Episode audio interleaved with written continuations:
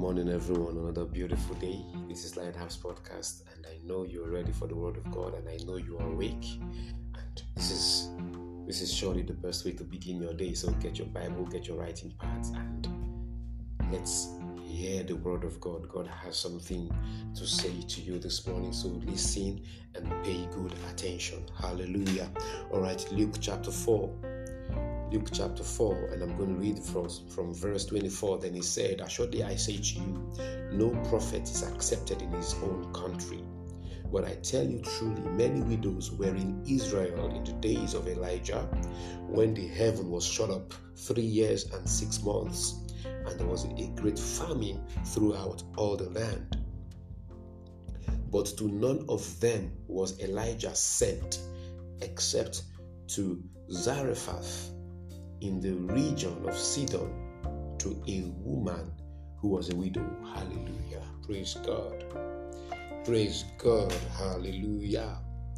All right.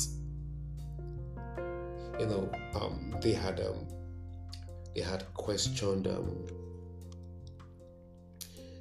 Jesus' um, wisdom. They had questioned his ministry. You know, they have they had despised um, his um, his ministry at that moment. You know, they have they had actually viewed him um, carnally. Yes, they had viewed him carnally. So they didn't see him as someone who could bless them, and that was why he said that no prophet is accepted in his own um, country. But I tell you, many widows were in Israel in the days of Elijah. You know, where there was no rain and there was famine, there was hunger, and um, but to none of the widows was Elijah sent, but to the widow of Zarephath. Praise God. In other words, um, you know, the widow at Zarephath, you know, she was at um, the point of um, actually using her last and then prepare for death. And um, you would also understand that um, there were also other widows that needed divine intervention. So, at such a time, you'd expect the widows of Israel to benefit from Elijah because he was their own. But Elijah wasn't sent to them, but to the widow of Zarephath. Zarephath. And we must understand that the context of this is honor. You know, today we, we just throw through the through the word honor, and you know we, we are trying to. We cannot actually um, look at um, such such a, a noble um, subject as this, and um, throw it off because of the abuse. Now, this was coming from Jesus' mouth because the context is honor here. Praise God. So, this showed Elijah wasn't received and wouldn't be received as a prophet by the widows of Israel. Divine intervention is with men many people have um, blown certain opportunities because they treated those sent to them with contempt. Praise God. Even the Lord, in order to meet Elijah's need, sent him to a place where honor, where honor is practiced, and also to cause the miraculous to abound for the widow. Are you seeing that? Because there is something about um, honor and the effortless flow of the power of God to intervene in our situations.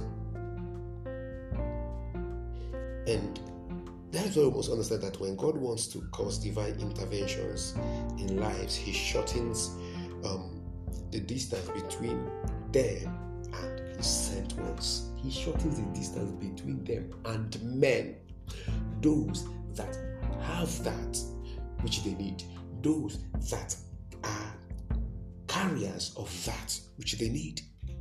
Praise God. The question or the issue here is lack of discernment and honor for the word, which has actually cost many people um, their supernatural interventions. Praise God. Because if you honor the word, you will honor God's men. So it is clear that what the woman did was a display of honor. She wasn't cursed. She received Elijah as a prophet sent by God. Period.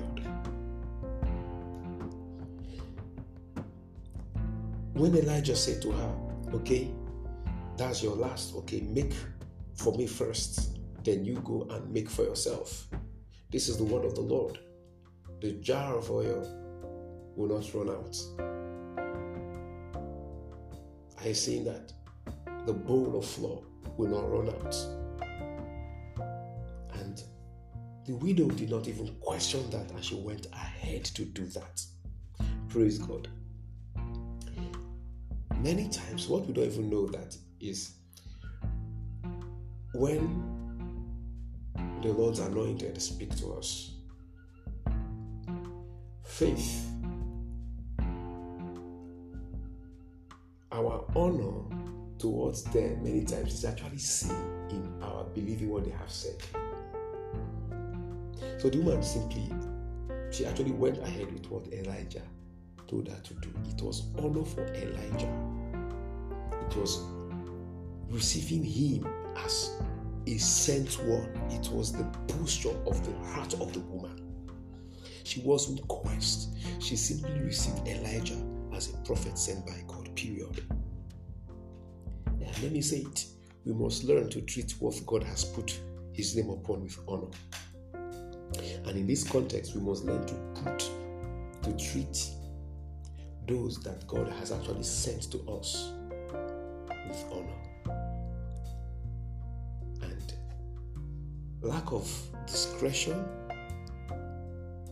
and honor will always make us miss the men that God is bringing our way to help us. You know, while we are praying for favor, we are praying for favor, we are praying for help. All of this will come through men. And that is why, on every front, let honor remain in your heart.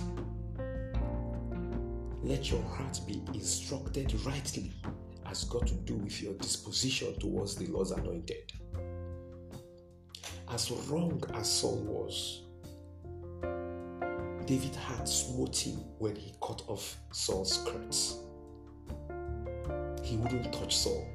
That was honor. You will say Saul was wrong, yet he was the Lord's anointed. Let the one who anointed him be the judge, not you. You are not in any place to actually judge the one that the Lord has anointed. You are to receive from them. He who receives a prophet in the name of a prophet shall receive a prophet's reward, and that is just how it is. Men that God has graced to actually bless our lives. I'm praying for you this morning. May we be greatly discerning. May our hearts be filled with honor for them that that which they are bringing into our lives, that which God wants to actually bring to us through them, we may receive fully from them in the name of the Lord Jesus. That help us of, of our lives that will not miss them due to lack of discretion and lack of honor. That the right heart posture will be in us towards men, especially those sent by God to us in every way in the name of the Lord Jesus. Amen and amen. God has blessed you. It's still me, Pastor Chooks, the pastor of the Lighthouse Mission, Owerri, Imo State, Nigeria. Keep sharing, keep following, Keep listening and you have a wonderful day. You're blessed.